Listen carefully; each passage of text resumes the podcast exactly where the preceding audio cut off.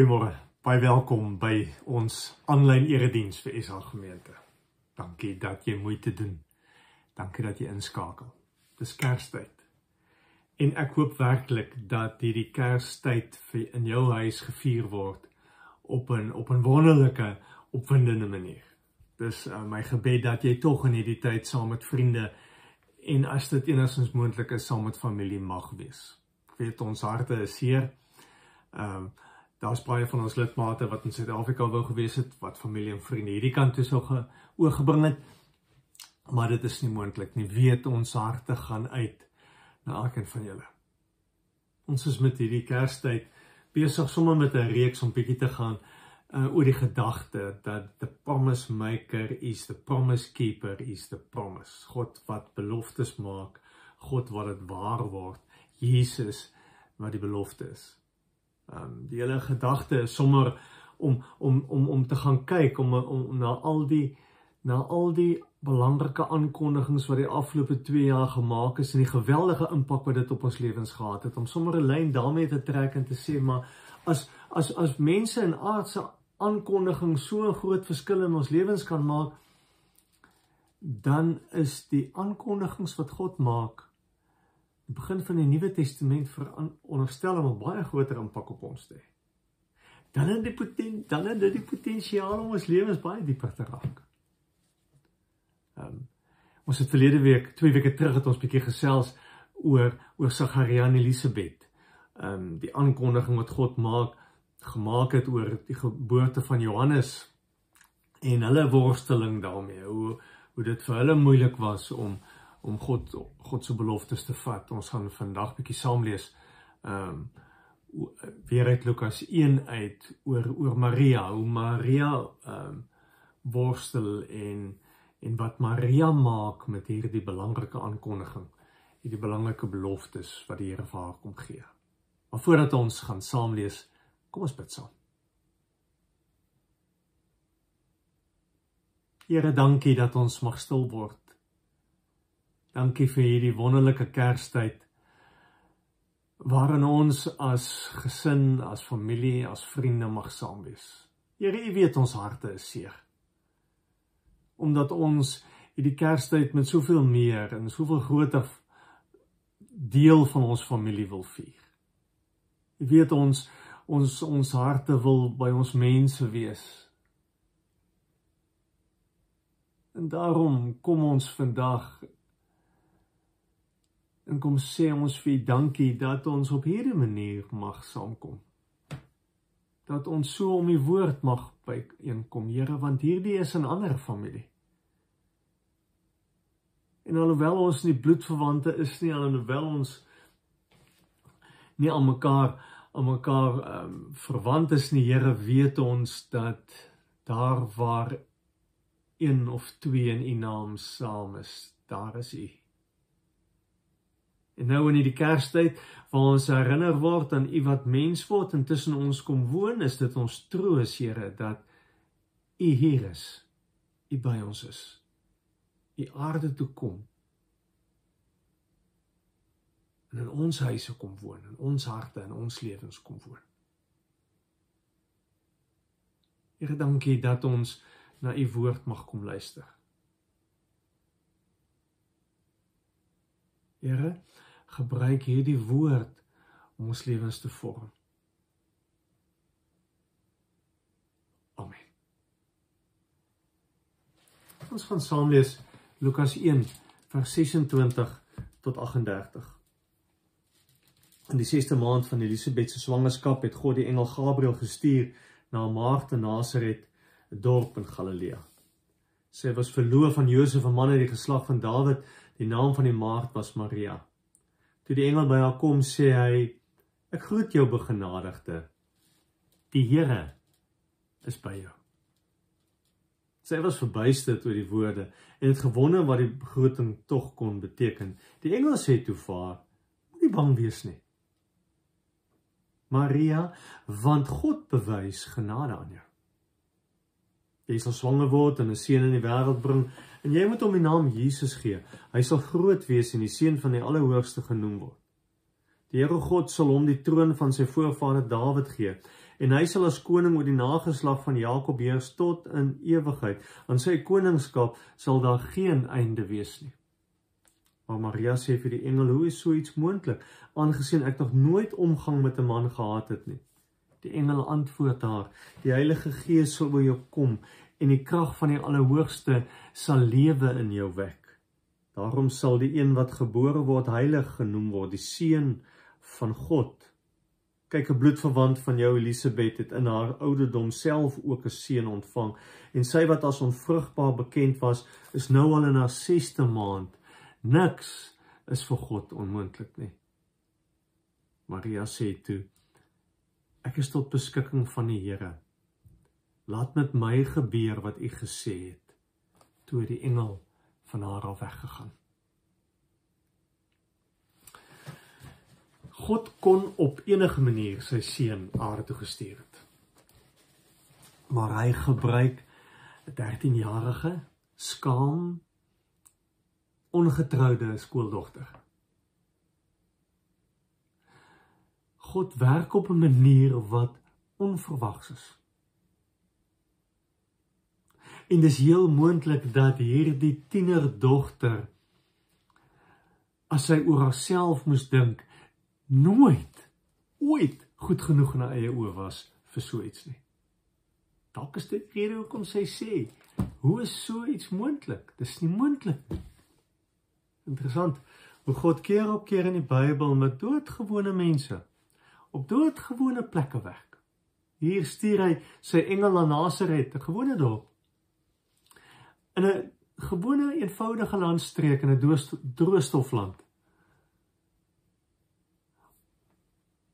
om die koms van sy seun na hierdie aarde te te kom aankondig.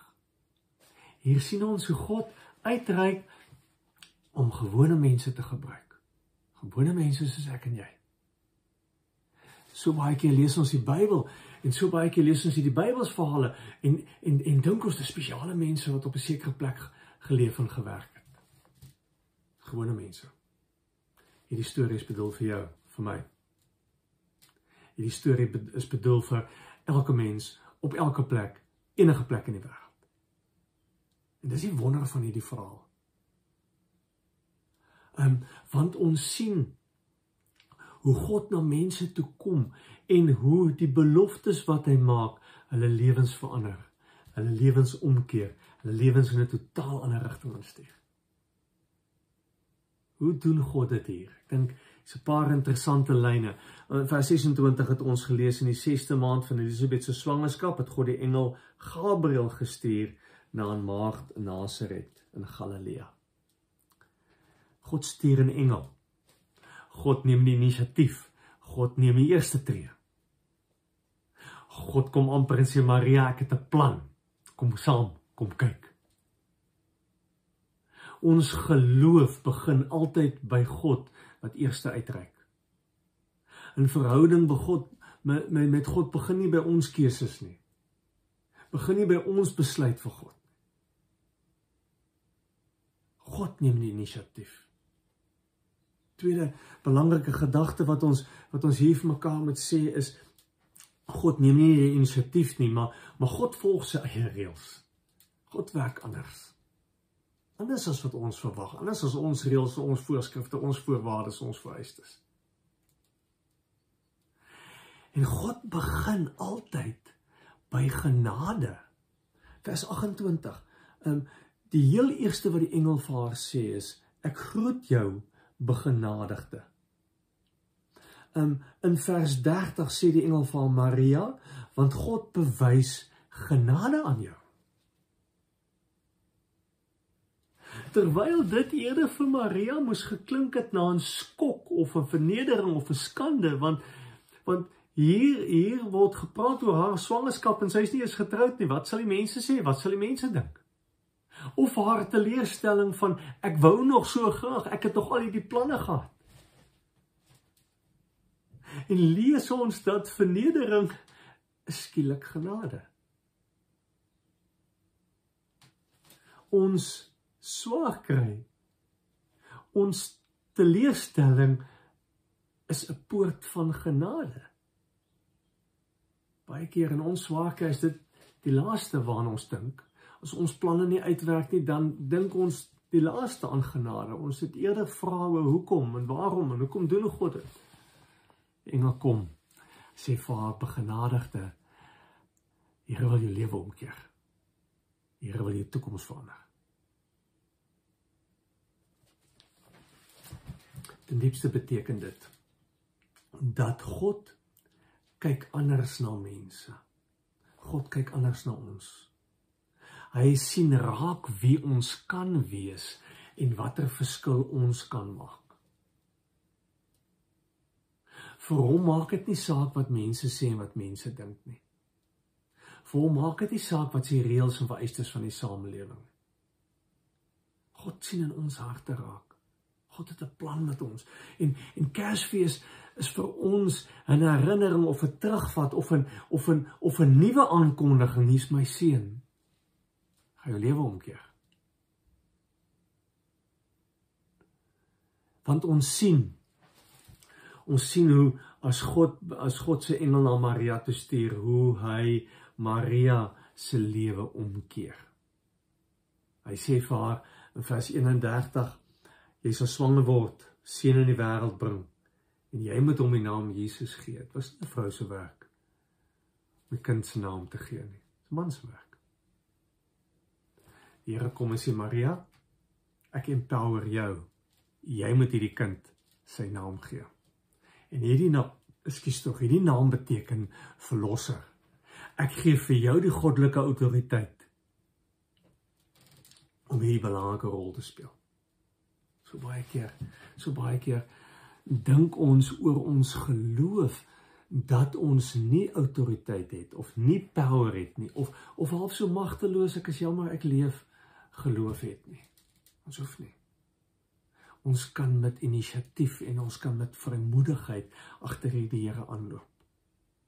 Want as God werk, dan is daar nuwe krag en nuwe vrymoedigheid op die spel. God weet baie goed Maria se lewe gaan verander. God weet baie goed haar lewe gaan nooit dieselfde wees nie. Mense sal van hierdie oomblik af altyd anders na haar kyk en haar anders hanteer. As mens kyk hoe in die Katolieke Kerk sê sy is is sy as te ware in in in baie kringe verafgod word. Um, gee dit vir ons half iets daarvan van ons verstaan nie watter impak het hierdie op Maria, hierdie besoek van hierdie engel op Maria se lewe gehad. Want heel waarskynlik sal haar eie drome nooit waar word. Haar hele lewe is met een engel besoek op sy kop gedraai. En as Jesus jou kom besoek, wat 'n potensiaal het Kersfees nie om jou lewe op sy kop te draai nie um, kyk weer wat sê vers 28 toe die engel by haar kom te sê vir haar groet jou begenadigde. Die Here is by jou. Glo jy dat die Here by julle is? Glo jy dat Kersfees ons herinner aan Jesus wat mens word en onder ons kom woon wat aarde toe kom? Glo jy dat God op die oomblik by julle is? Wat 'n potensiaal om ons lewens te verander. Hoe moet dit ons nie omkeer nie Wat 'n dramatiese impak is dit nie veronderstel om op ons lewens te hê nie. En ek wil amper sê is dit die een boodskap van Kersfees wat jy moet vashou, dan is dit dan is dit hierdie gedagte dat God by ons om ons te empower om ons potensiaal te ontgin om ons lewens te verander. Ons moet onthou Ons moet nooit bang wees as God werk nie. En daarom, daarom die tweede ding wat die engel vir haar sê is, die engel sê toe vir haar, moenie bang wees nie, Maria. En moenie bang wees nie. Moenie bang wees vir die eise wat ek jou gaan stel nie. Moenie bang wees vir alles wat jy moet gaan doen of gaan wees nie. Moenie bang wees vir wat voor lê nie. Moenie bang wees vir wat mense gaan sê en gaan dink nie. Ons kan nie uit vrees en in vrees die Here dien nie. Want God is hier aan die werk.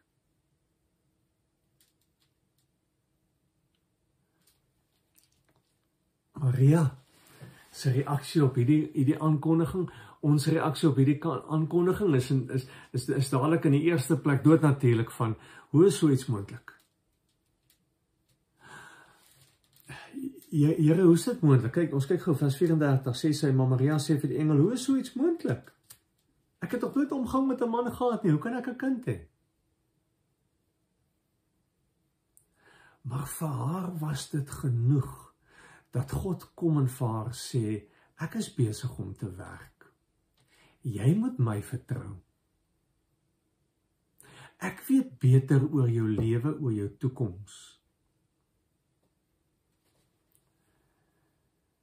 Ongelooflik om te dink dat God 'n groter plan het met ons lewens as wat ons op die oomblik dink. as jy wat 'n plan het hy vir jou? Hoe klein hoe groot dink jy daaroor? God het 'n nog groter plan. Hy's nog lank nie klaar nie. Um, en en dis wat hierdie verhaal wil doen. Hierdie verhaal wil ons uitdaag oor hoe God werk. Want as ons nou hierdie verhaal lees en ons sit ons 21ste eeu bril op en ons wetenskaplike verklaring en verstaan hiervan op, dan is daar soveel teenstrydige teenstrydighede in hierdie verhaal wat nie vir ons sin maak nie. Of wat selfs kontroversieel is. En en en op 'n sekere manier wil ons amper sê maar hoe, hoe pas dit in as dit gaan hier oor die koning van die heelal wat gebore moet word? kon kon God dit nie bietjie anders gedoen het? Kon hy dit nie maar gedoen het sodat dit inpas en inslot by ons 21ste eeuse verstaan van wetenskap? En van wetenskaplike wette. Kon hy dit nie anders gedoen het nie? Want is 'n maagdelike geboorte enigstens moontlik? En en as ons 'n tree verder gee word Jesus hier gebore in 'n buiteegtelike verhouding in 'n omgewing en in 'n wêreld waar die huwelik die plek was waar dit moes plaasvind. En en dan lees ons 'n bietjie verder in die verhaal hoe Jesus se ouers hom vat en met hom vlug Egipte toe, hoe hy 'n immigrantkind word in 'n vreemde land en 'n vreemde kultuur tussen vreemde mense wat hy wat hy niks van verstaan nie. So so skielik is hier 'n klomp issues hier op die tafel kontroversiële goed want wat maak ons met die gemaaktelike geboorte? Wat maak ons met die buiteegtelike geboorte? Wat maak ons met immigrante?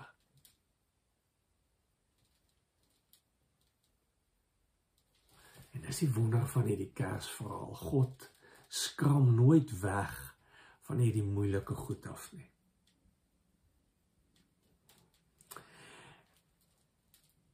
En geloof is interessant.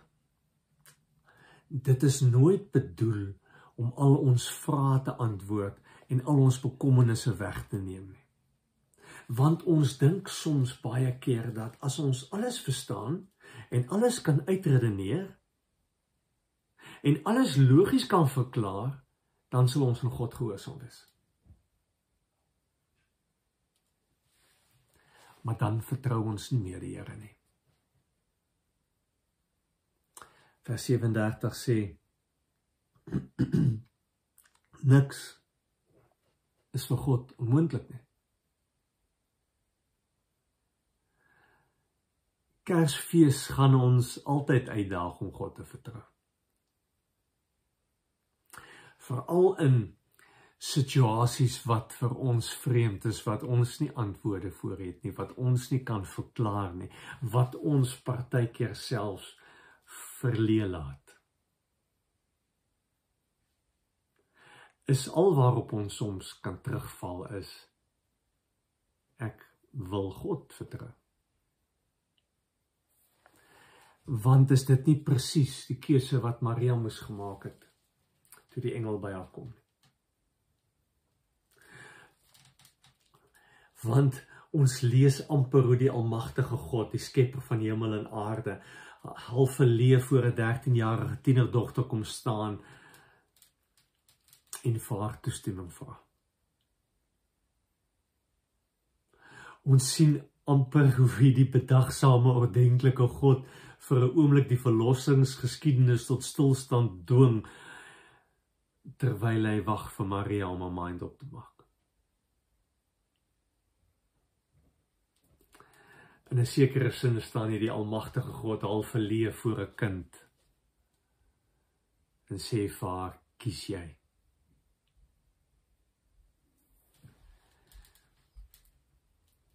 Dit bly my verstom dat God ons keuses respekteer. Dit bly my verstom dat God ons 'n kans gee om te kies, om te besluit. Wat maak ek met Jesus? En nou is dit Kersfees. Nou kan ons weer kies. Maak nie saak wat jy al gekies het in die verlede. Dit dit dit stel nie. Jy kan nou kies. Gaan jy hierdie Here vertrou?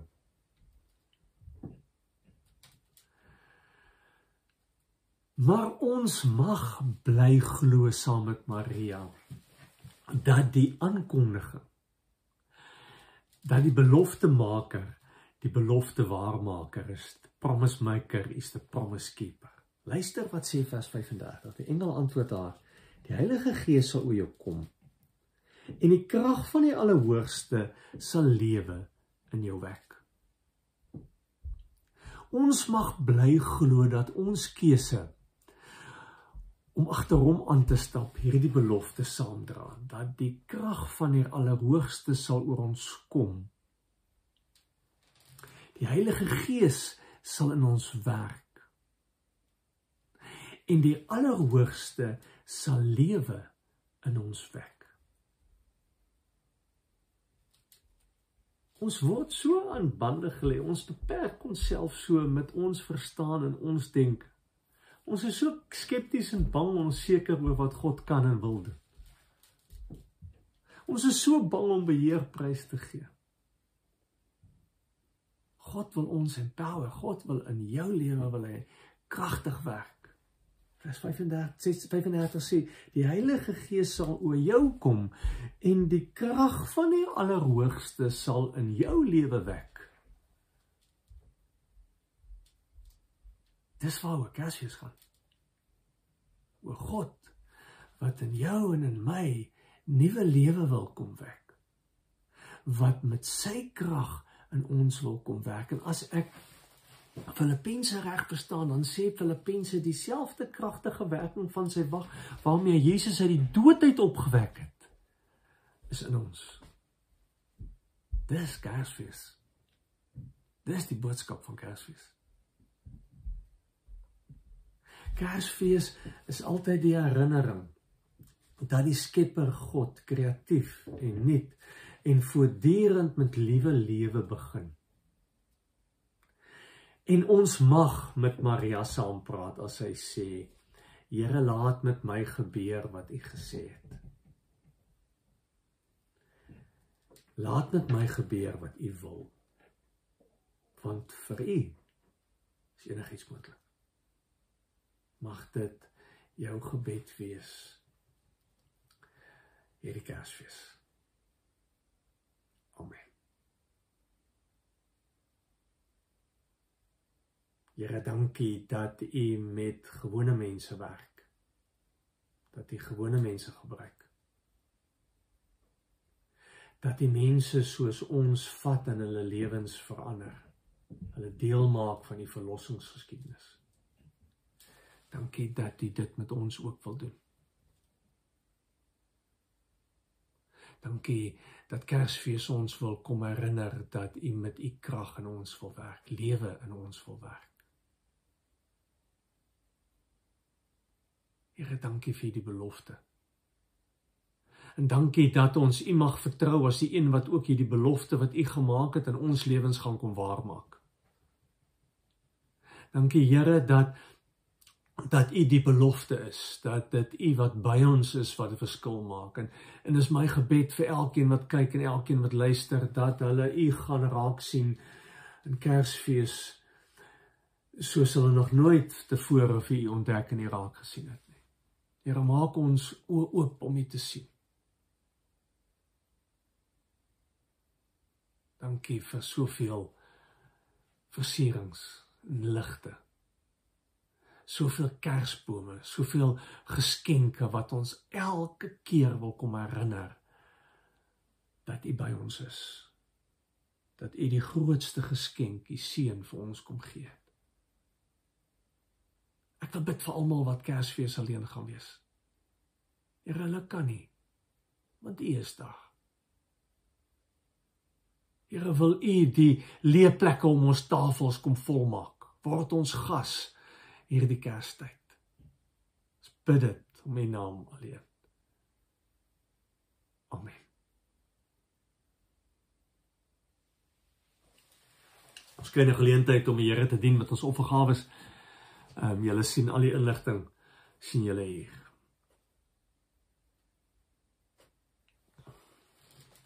Baie dankie vir elkeen se bydrae.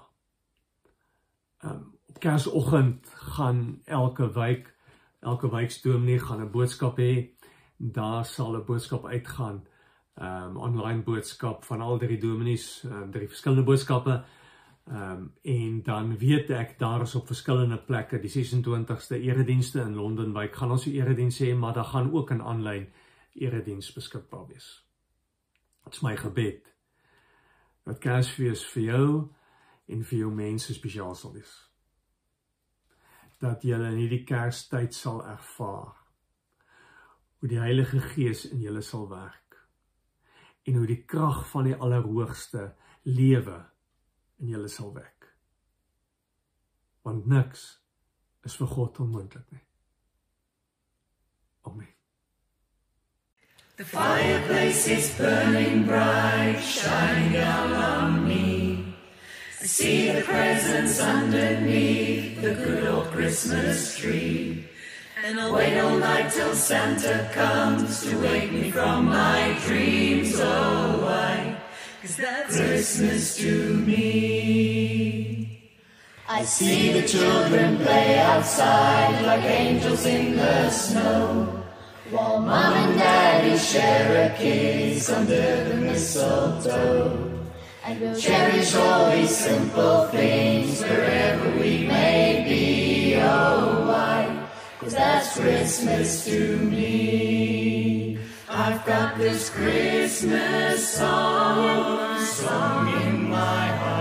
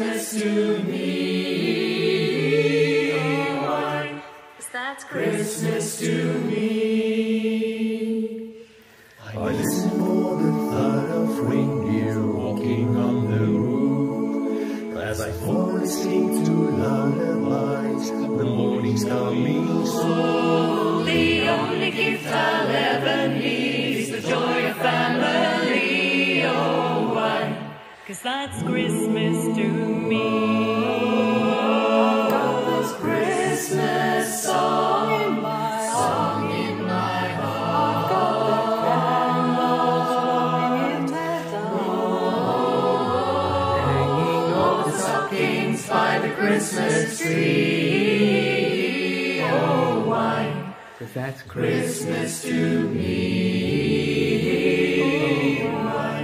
Cause that's Christmas to me.